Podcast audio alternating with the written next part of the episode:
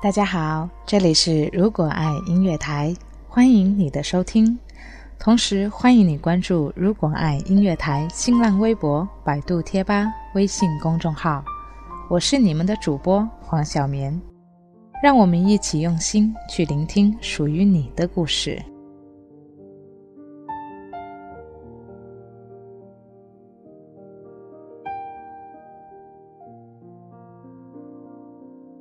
我曾经很喜欢一个男生，每天早上都会早早的就去学校，因为他也很早就回到学校，那样子我就能够多看他几眼。他很喜欢打篮球，每一次上体育课，我都会在一个不起眼的小角落里偷偷的看他打篮球。每天放学的时候，我都会偷偷的跟在他的身后，一起走路回家，直到分岔路口。我才很不舍得看着他的背影渐行渐远。他跟我说一两句话，我就能够开心好多天。可是他要是不来上课，看着他空空的座位，我的心里边也会变得空落落的。有的时候他说往东，我偏要往西。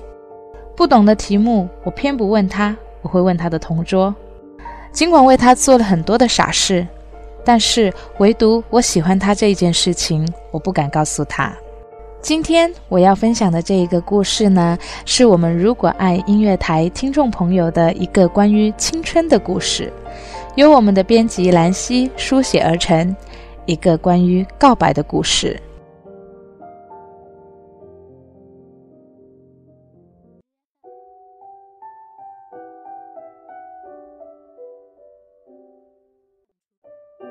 嘿，我住这么多年了，居然都没有看见你。是啊，你说巧不巧呢？直到今天，我才知道，你和我同在一个小区里边生活了好多年。季明宇，你给我印象最深的就是那双清澈的大眼睛。现在你和我坐在咖啡厅里边，虽然戴上了眼镜，但是你的眼睛依旧是明亮的，略显成熟的。而我呢？我和你坐同桌的时候，在鼻梁上就架起了沉甸甸的眼镜框，额头上的刘海从来都不知道要剪，就那样很随意地遮挡住半个小镜片。我不太擅长和别人交流，因此陪伴我最多的就是小说。我想，我那时的视力也可能是受这个的影响吧。你却是个特例，我偏爱和你说话。思绪回到现在。你有点尴尬的样子，一句话都不说，抬起头看了我几眼，似乎想说些什么，但停顿了几下，又沉默不语。为了打破这样的气氛，你还是先说话了。你说：“你记得吗？我们同桌的时候，我几乎每天都要使唤你替我买这买那的，你还是小时候听话。”说完，你就笑了，我也笑了。对啊。那时候我就是你的小跟班一样，老是给你跑腿。这下气氛缓和了，你抽出一支烟，点着后吸了一口，又缓缓吐出，烟雾在中间形成了一道暂时的帷幕。你只是和我做了两年的同桌，但是你不知道，从那个时候开始，我就有了强大的记忆力，能够想起很多和你在一起的情景。我记得每一次下课。别人都是陆陆续续跑出教室去玩，但那个时候性格孤僻的我，总是喜欢伏在课桌上，满足于小说里的世界。你也没有出去，安安静静地坐在我旁边，戴着耳机睡觉。有好多次，你会趴在对面跟我喋喋不休地聊天，我总是会装作不耐烦的样子，或者只是沉默，但实际上我很乐意你这样子。有一件让我想到就会发笑的事情，就是在课堂上，你问我“凹凸”两个字的笔顺，我在纸上给你示范了一遍，你没有看懂。第二次，你依旧很茫然，我一心急就扔下了笔，握着你的右手重新写了一遍。你那个时候很小声地说“懂了”，可是看着你身体僵直、低垂着眼睛的害羞模样，我就想偷笑。我以为再也见不到你了。我说：“你嘴角微微上扬，并没有说什么。但我特别想问一问你，是否还记得这一些呢？不过我没有，觉得这样子太矫情了。看看现在的你，不那么腼腆，又有一种岁月感的成熟。我呢，戴上了隐形，早在懂得审美的时候就矫正了牙齿，头发也时常会去剪。我们的外表都发生了一系列的改变，可是我不知道我们的内心是否也变了。你一定不知道，在初中的时候我又遇见你了。那个时候你长高了很多，穿着宽大的校服出现在篮球场上。我不知道是在什么时候认出你的，但是当时激动的心情让我差一点不理智地冲上去抱住你。等你打完了篮球，我想到的第一件事情就是想站在你面前，可是我却看到一个扎着马尾辫的小姑娘捧着一瓶水，兴冲冲地递给你。你接过了水，拍了拍她的肩膀。看到这里，我就不敢上前了，因为你有了女朋友。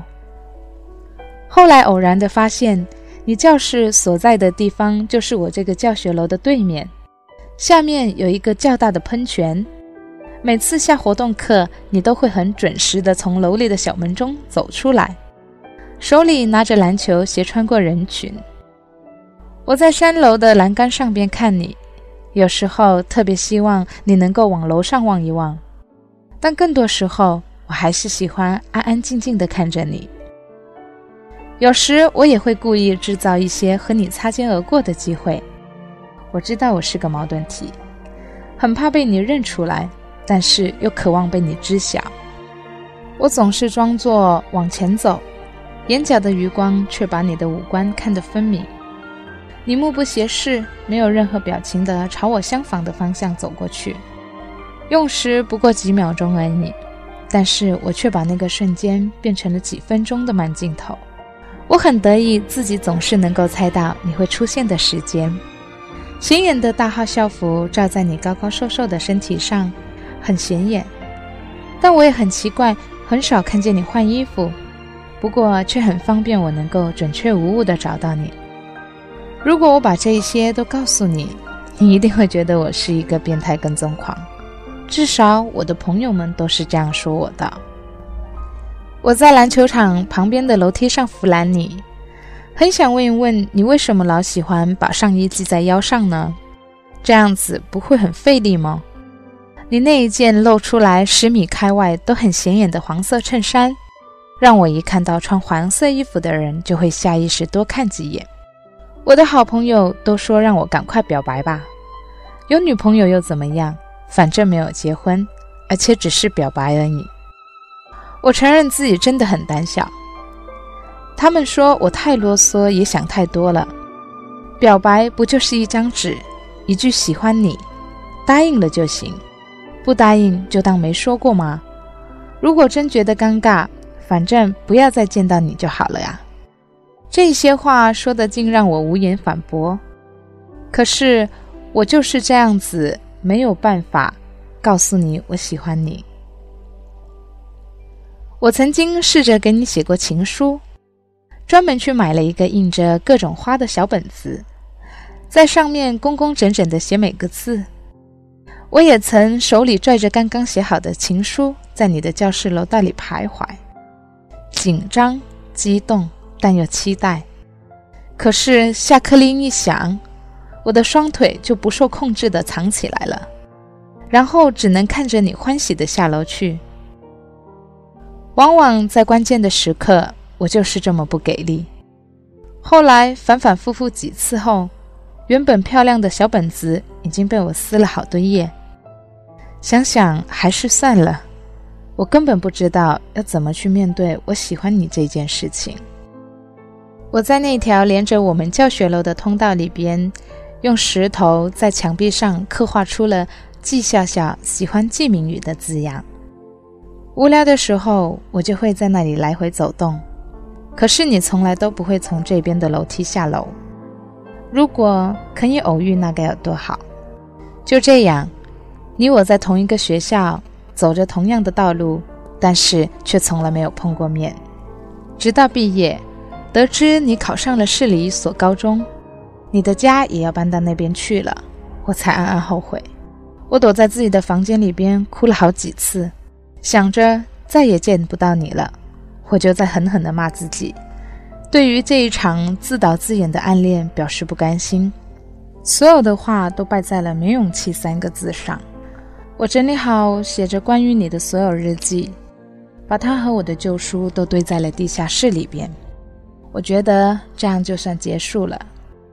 当我以为这就是永久结束的时候，你居然又出现了。我想这是老天给我一次再见到你的机会，我感到十分满足。突然，你抬起头，若有所思地看着我，看得我有些不知所措。你皱了皱眉头，用很抱歉的语调告诉我：“你知道吗？你可能完全不相信，我上初中那会儿又看到你了，到毕业都没敢跟你打个招呼，真的是很抱歉。”这怎么可能？我有些诧异。你听我说完。你打断我，继续讲。刚知道你在这里的时候，我也很惊讶。都说女孩子变化最快。我都有点认不出你来了，你不像小学的时候那样胖了，换了一副很清纯的纯白眼眶，你也变得开朗了许多。我听说现在有好多人想追你，不过你似乎不认识我了，还是怎么？我有好多次看到你向我这边走过来，可是都视而不见的样子。你好像挺爱看我们打球的，那个时候我故意穿了件颜色显眼的衣服。就是为了让你能够注意到我，可是你都没什么反应，我那个时候还生你的气呢，觉得你就这样把我给忘了。想想那个时候可真幼稚啊！听你这么一说完，我才明白过来。我想说你误会我了，其实我只是对自己没有信心。如果我知道你也是这样子的。我肯定会自信地告诉你我所有的想法，就不用等到毕业还错失了机会。我想说，我想说的太多了，所有的一切都变成了眼泪。我能问你个问题吗？你说，你没有忘记我，对不对？这个时候，我居然和你开起了玩笑。你不知道我眼睛从小就近视吗？要怪就怪你从来都没有找过我。这个时候，我们都相视而笑了。这场告白，我们都等了好多年。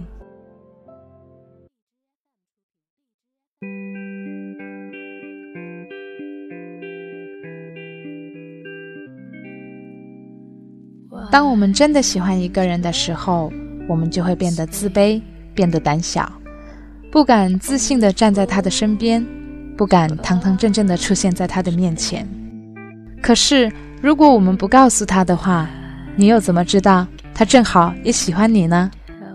希望在往后的日子里边，我们能够让自己成为更好的人，然后在那个对的人出现的时候，能够勇敢地告诉他我喜欢你。如果你也有好的故事，请告诉我们吧，让我们用我们的声音为你演绎。好啦，今天的节目就到这里了，我们期待下一次的相遇，再见。I can't help falling.